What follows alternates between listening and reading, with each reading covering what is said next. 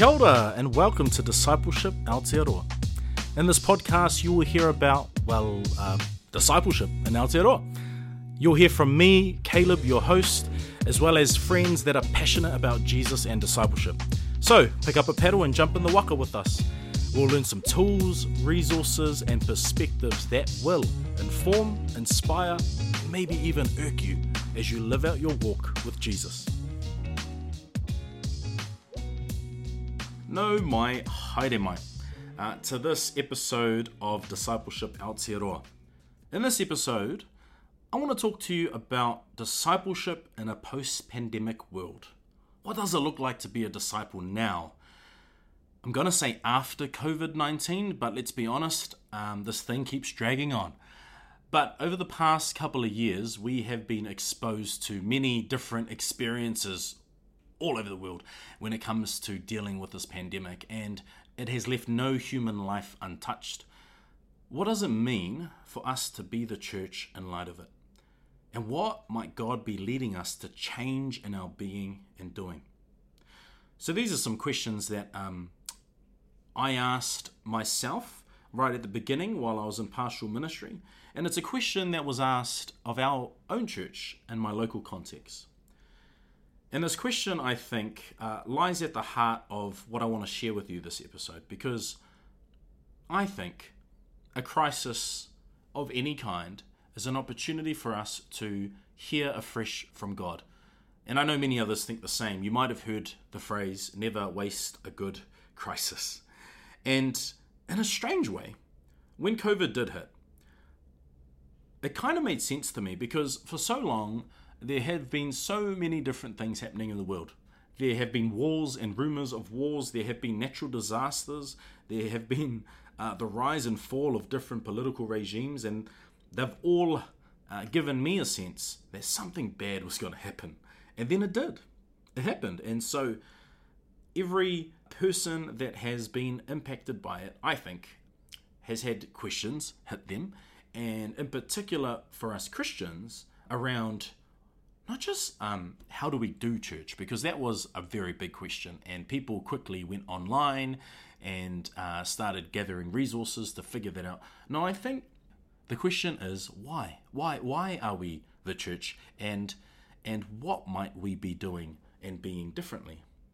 So fast forward uh, to now, and I think that in light of the pandemic, there are a few things we can observe. There are a few things uh, that we can say um, kind of is the state of the church, if you will.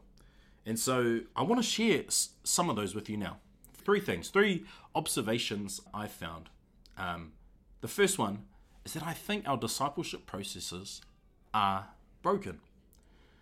In my local church's context, we realized really early that although our faith is rich and deep and fulfilling, we hadn't given people enough training, enough training in how to do life outside of a church centric model. And so when we did have people come back, we were sadly surprised that um, spiritual growth was not one of the major feedback points from people. People, and it makes sense, were just happy to be back to normal. And saying that, others of us noticed during this time of COVID that um, the very structures we had created were contributing to the situation.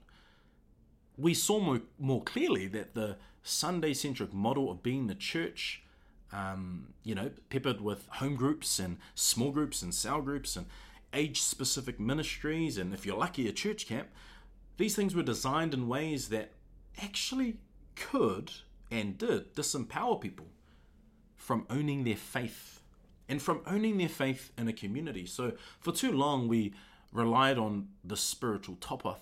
And so here we are now. Most churches have gone back to business as usual which to me is a real shame, considering that the product we're selling or having sold to us is in many respects contributing to our decreasing sense of discipleship. So, the questions that I have um, for this point is what would our gatherings look like if we decentered our Sundays, if we recentered our Monday to Saturday? What could the impact be on our wider communities, on our cities, and on our society? I think the number one problem that I keep hearing told to me is that we don't do discipleship well anymore. And so that's my first observation. The second one is that our connections as the family of God are not deep enough. You know, the thing I deeply craved in lockdown was deep connection with other people. And I think this showed throughout society because people all of a sudden were talking to their neighbors, socially distanced, uh, sitting on deck chairs and, and chatting across the fence. Um, as humans, we crave relationship, we crave intentionality in doing life with each other. But now, post pandemic, can you tell me that you are connecting more with other people? By and large, I think most of us have become accustomed to being away from people, to having a bit more of our own time. And it's mixed, obviously, with things such as safety, uh, you know, trying not to um, give each other sicknesses and, and, and whatnot. But I think that at the same time, this has affected the way that we see church. And I'm not so sure that uh, we realize the extent to which this is true. And this has left me thinking how does this affect the way that we gather? Why is it that we gather in such large groups, only wanting to experience what smaller groups experience? That is community. It, it made me realize that larger groups make it easier for me to hide, easier for me to uh, passively consume. And and I realized that for some of us, this is seen as a good and positive thing. However, when we look at Paul in the New Testament, and we look at his metaphor of the body, the body speaks to a living and dynamic state in which diverse people relate to each other. There are different functions. There are there is a uh, an interaction and an engagement that happens constantly between God's people. There is this friction that comes up as a result of it. There are um, there is synergy. There is a live and dynamic nature, and yet when we aren't physically around each other, when we aren't physically engaging each other deeper, are we able to be this family of God? And I think COVID showed that however well or not well we did that beforehand, um, we're now in a bit of a pickle because although we crave it, we aren't necessarily changing to be it. And so that's my second point is that our connections as the family of God, I don't think are deep enough. And my third is that our engagement with our communities need focus. You know, many of us had buildings that normally teemed with life, at least on Sundays. Um, but during the pandemic, the buildings, just like all our buildings, were either vacant or filled with people, and our churches, by and large, were vacant. I do have to say, though, how beautiful was it to see the churches repurposed and their buildings turned into makeshift food banks and distribution centres? And, and, and the way that people started imagining what they could do differently with the building. Uh, it was just amazing. And so it made us realize that being stuck in these boxes, in these houses, in our homes, it made us realize that our very neighbors, the people right next to us, the people up our driveway, the people down the street, across the way, those people are immediately around us. And it showed if we had relationship with them or not. And I think for some of us, it also showed um, that when it comes to missions, we don't have to go overseas. Right next door to us, all of us, are our neighbors. And so some of us were asking the question if I'm about the mission of God in my local place, what would it mean for me to intentionally witness in this community? People notice things about their places all of a sudden. They noticed if the footpaths weren't properly made when they walked their children. That was me. Um, they noticed that the, the, the parks uh, and the spaces to go and be communal were great or they weren't. There wasn't enough shelter or, or seating for older people. We noticed things. I remember sitting on the deck, and praise God, we had a uh, had a deck um, where I am. We're, we're right next to a, a, park, and we heard birds songs that we had not heard. My mother-in-law saying to me one time she hadn't heard that song in that place for decades. There is an opportunity if we hear it, I think, and that God, so obviously to me and to others, showed was that mission is not at our back door or over over there.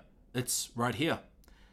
And what does it mean for us to be there? And so I know of people that uh, have been investigating what it means for them to be more connected into their community and to be about doing things where they are. And so, those are three observations I've made. I honestly reckon that COVID was a spanner that was thrown into the works of the church and its systems.